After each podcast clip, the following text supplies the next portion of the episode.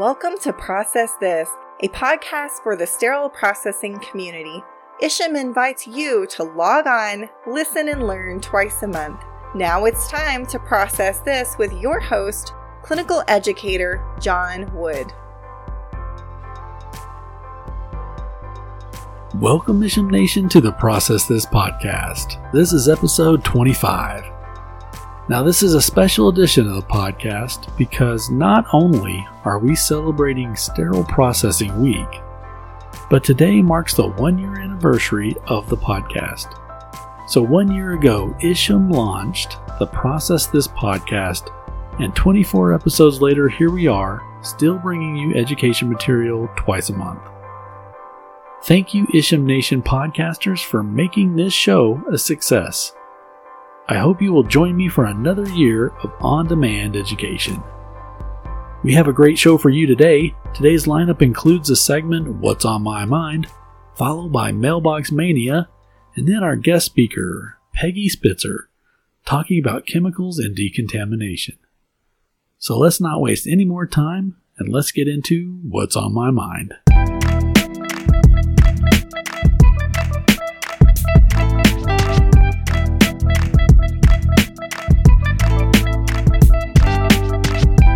In today's segment of What's on My Mind, it's all about you, the sterile processing professional.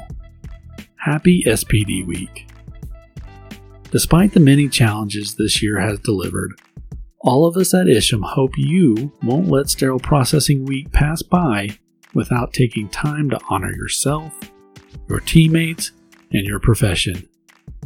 In fact, if ever there was a year where sterile processing professionals deserve to be honored for their contributions and commitment to service excellence, this is the one. This past year, many sterile processing professionals have seen their roles shift and expand.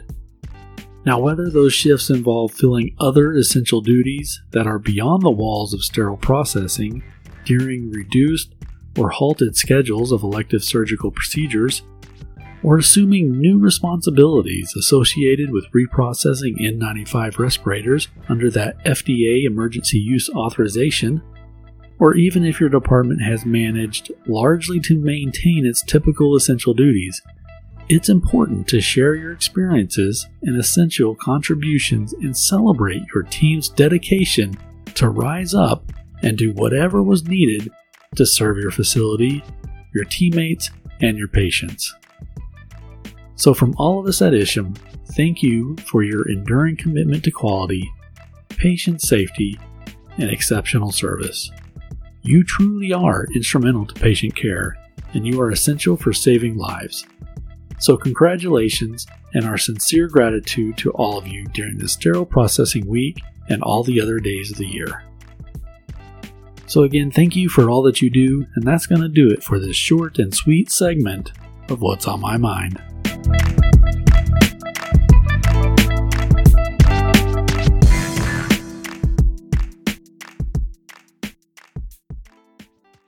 This week in Mailbox Mania, we're looking at the September 2020, Volume 44, Number 9 issue of Healthcare Purchasing News.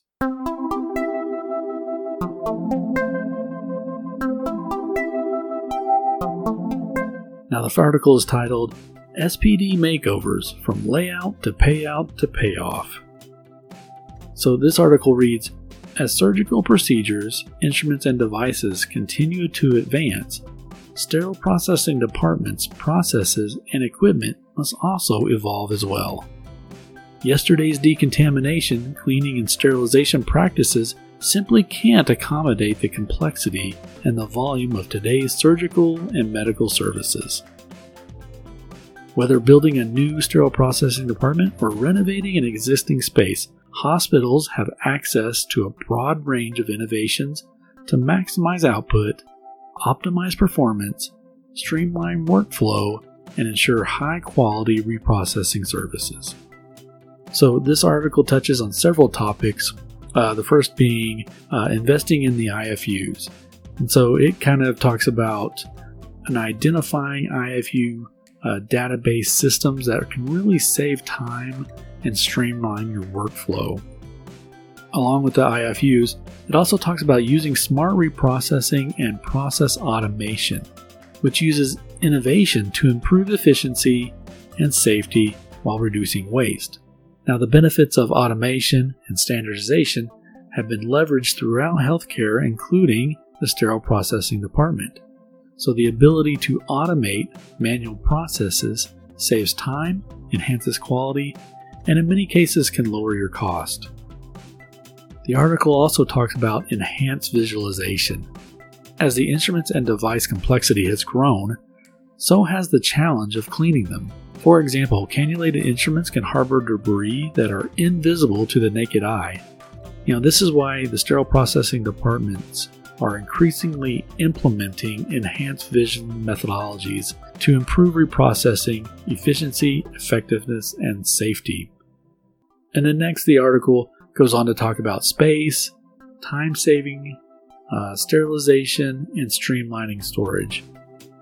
This article is jam packed with information and content from different industry experts. I recommend you check out this article from HPN, and this is located in the CS Connections section. So, for more information about this article and then the other good articles in the HPN, uh, check out hpnonline.com. So, with that, that's going to do it for this week in this segment of Mailbox Mania.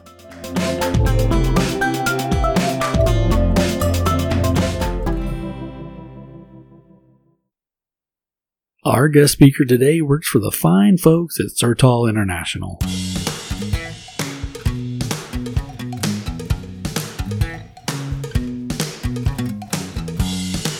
Certol is a leading manufacturer of disinfectants, detergents, and other products used by numerous healthcare facilities at point of use and in sterile processing.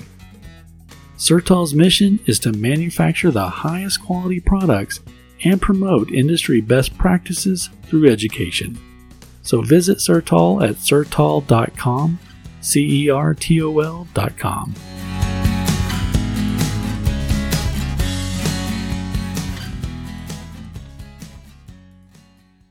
Peggy Spitzer is a Colorado native with over 30 years of combined experience as a healthcare provider and educator.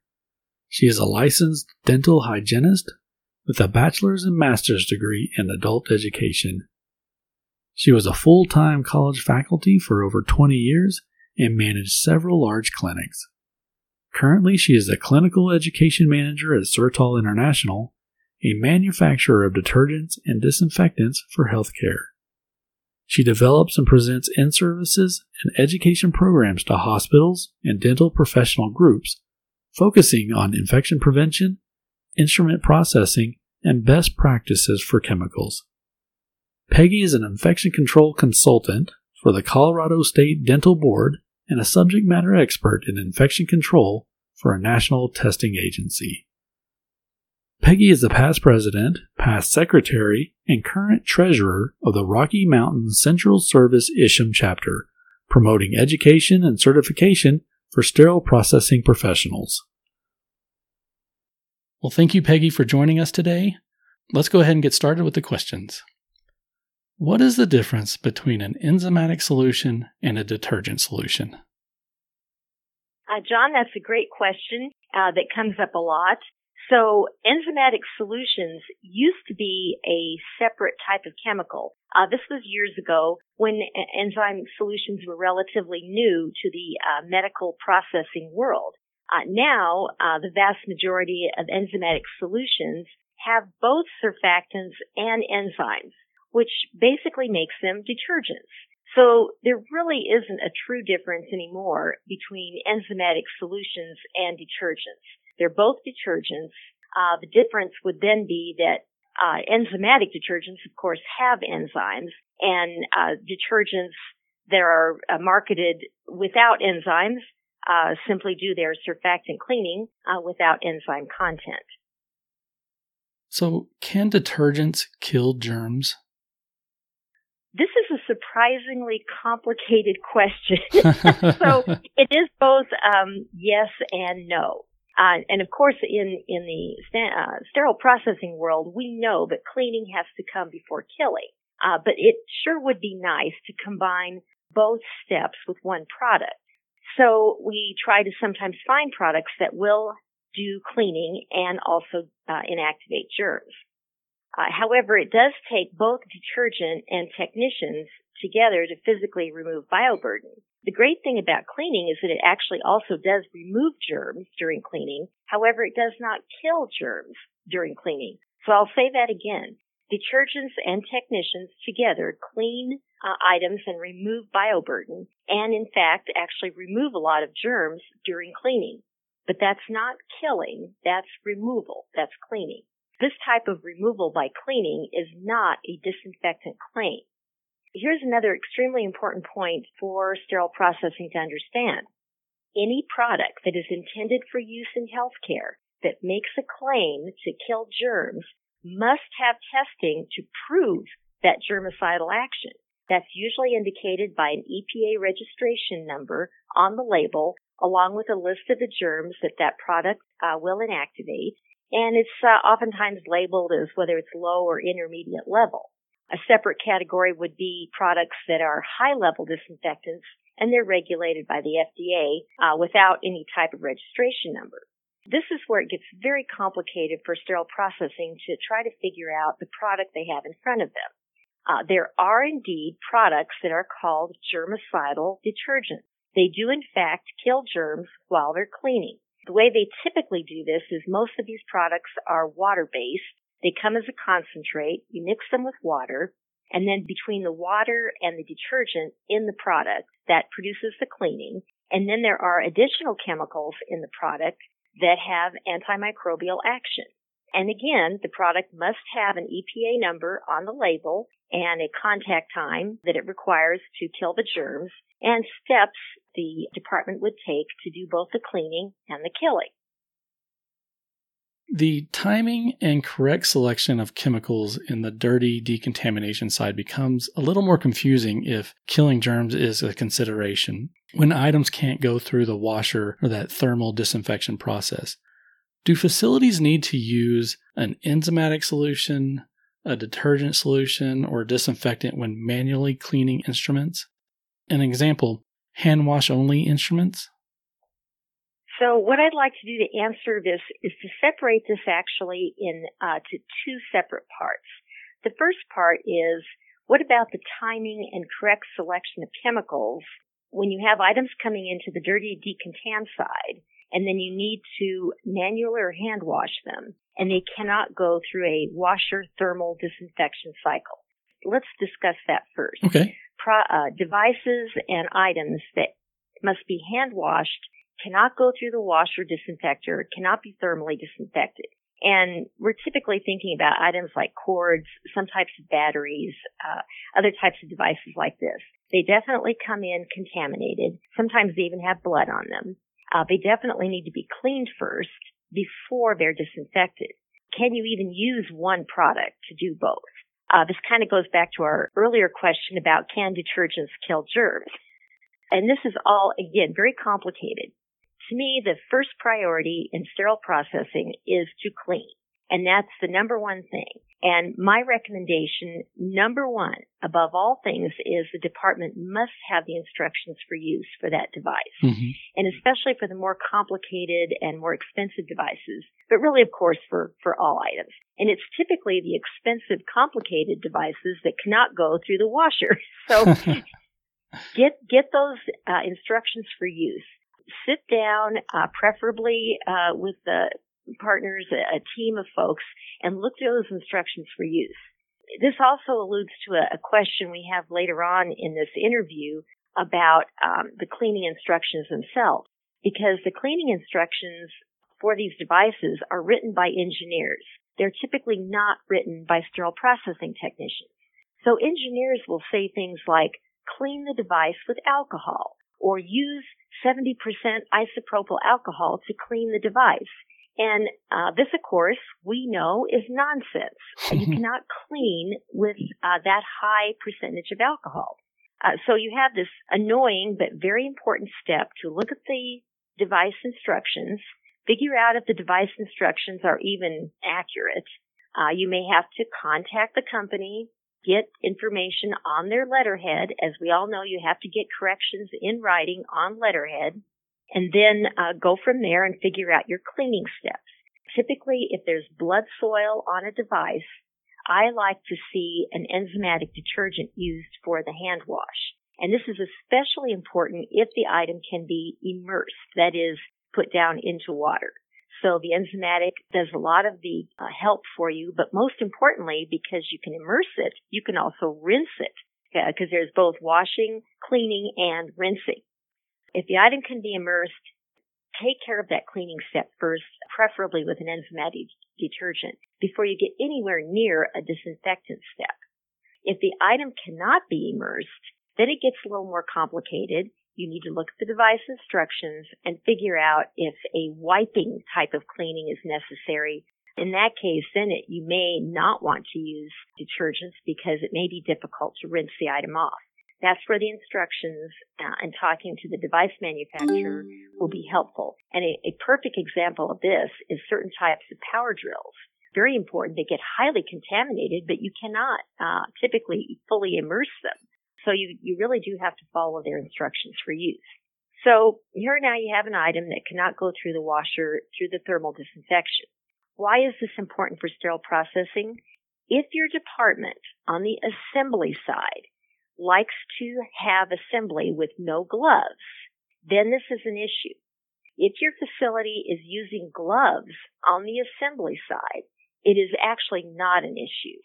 Um, it is really for the protection of the sterile processing techs on the assembly side that we even worry about this issue. Because keep in mind, if you do any disinfection to pass it through the window, that's not terminal disinfection. That's just a step to make the device safe to handle by a technician who's not wearing gloves. I don't want to get too far into the whole uh, controversy about whether or not we should have to wear gloves on the assembly side, uh, but that could be a, a future discussion that uh, might be of interest uh, to your audience. Sure. But in any event, uh, that really is what creates this whole situation. If a department has folks not wearing gloves on the assembly side and items are hand washed, then there has to be some sort of surface disinfection uh, so the technicians can handle the items safely before they are terminally heat sterilized or chemically disinfected. So, um, ah, maddening uh, that this is all so complicated.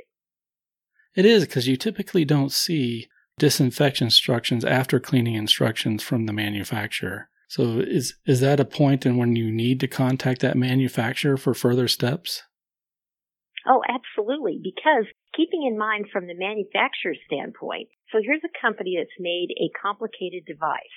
They have to give cleaning instructions that are tested and approved by the FDA before they can even market the device. Why would they add a step that's not really necessary or even test any of those disinfecting chemicals if it's not essential to the reprocessing of their device?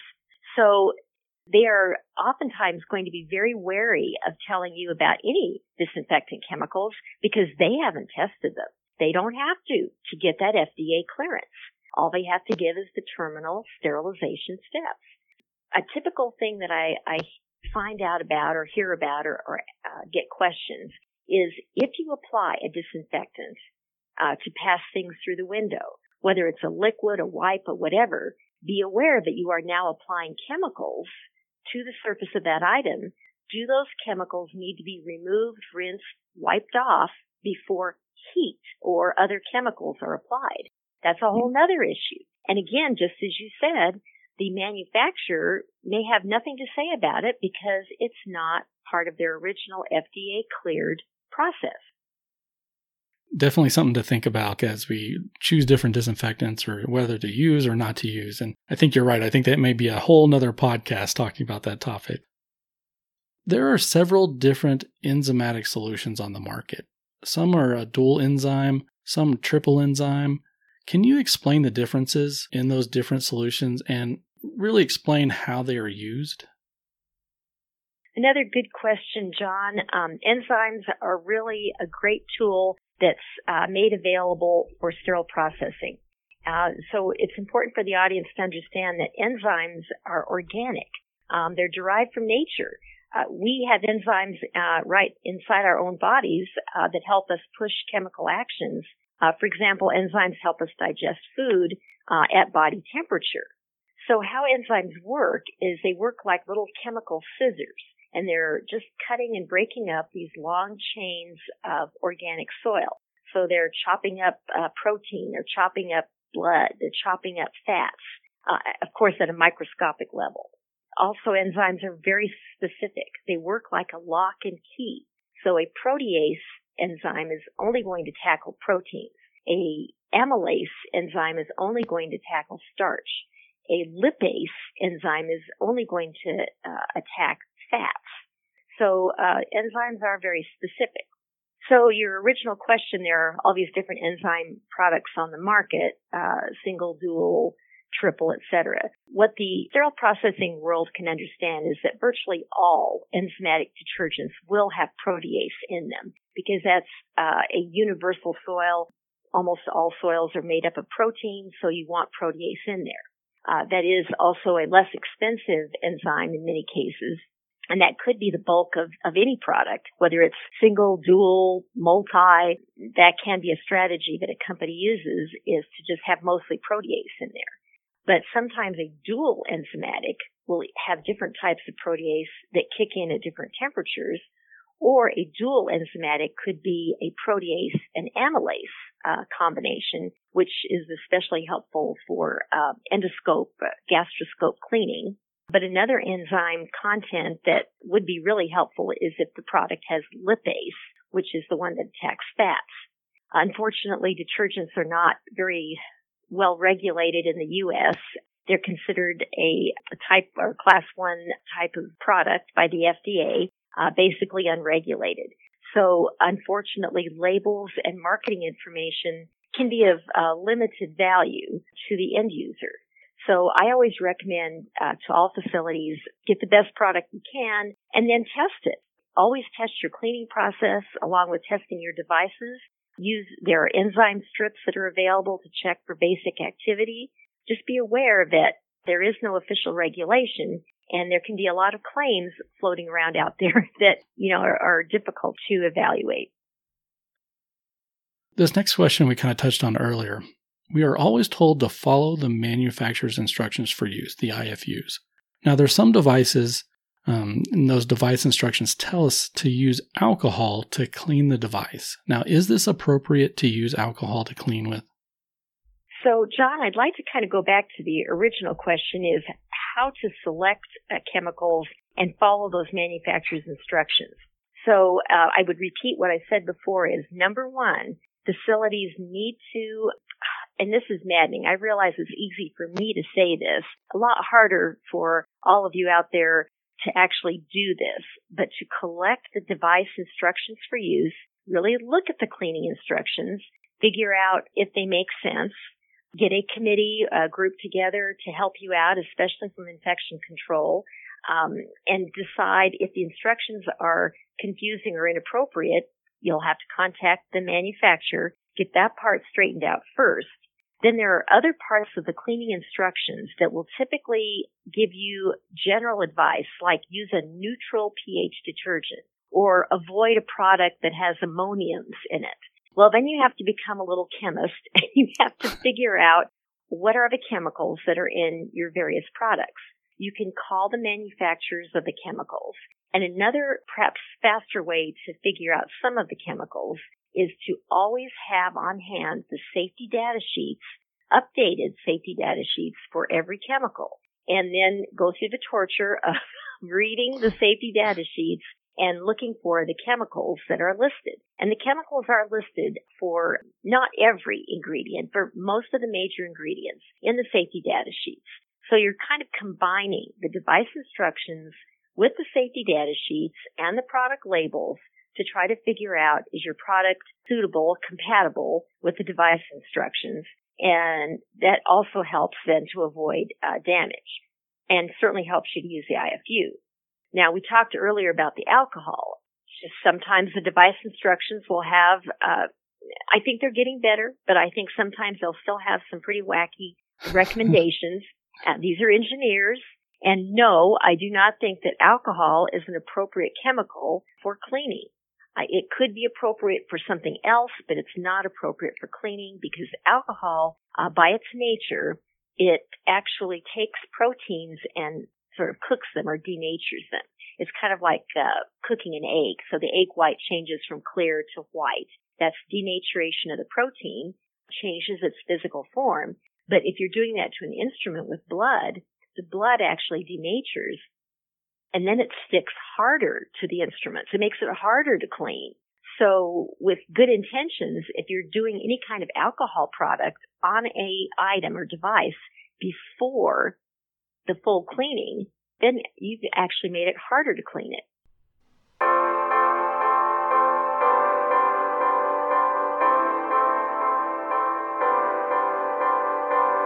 Well, folks, we've run out of time for this episode, but great news there's more to come. So, we're going to finish this interview with Peggy in the next episode. So, Isham Nation Part 2 of this interview will be released November 1st. Set your calendars because we have just scratched the surface with chemicals and decontamination. Again, Peggy, thank you for speaking with us today. I look forward to the next episode and our next meeting. Isham Nation, again, for myself, from all the Isham staff and the board members, we wish you a happy sterile processing week. Well, another episode is in the books, episode 25. Thanks for listening to the show. To receive the CE for this episode, simply click on the link in the episode notes, fill out the required information, and select the code ENZYMES. Again, the code for this episode is ENZYMES. Remember, keep an ear out for the next episode, always on the 1st and 15th of every month. Each episode's on demand, so when you're ready for us, we'll be there for you. As always, stay classy, Isham Nation, and we'll see you next time.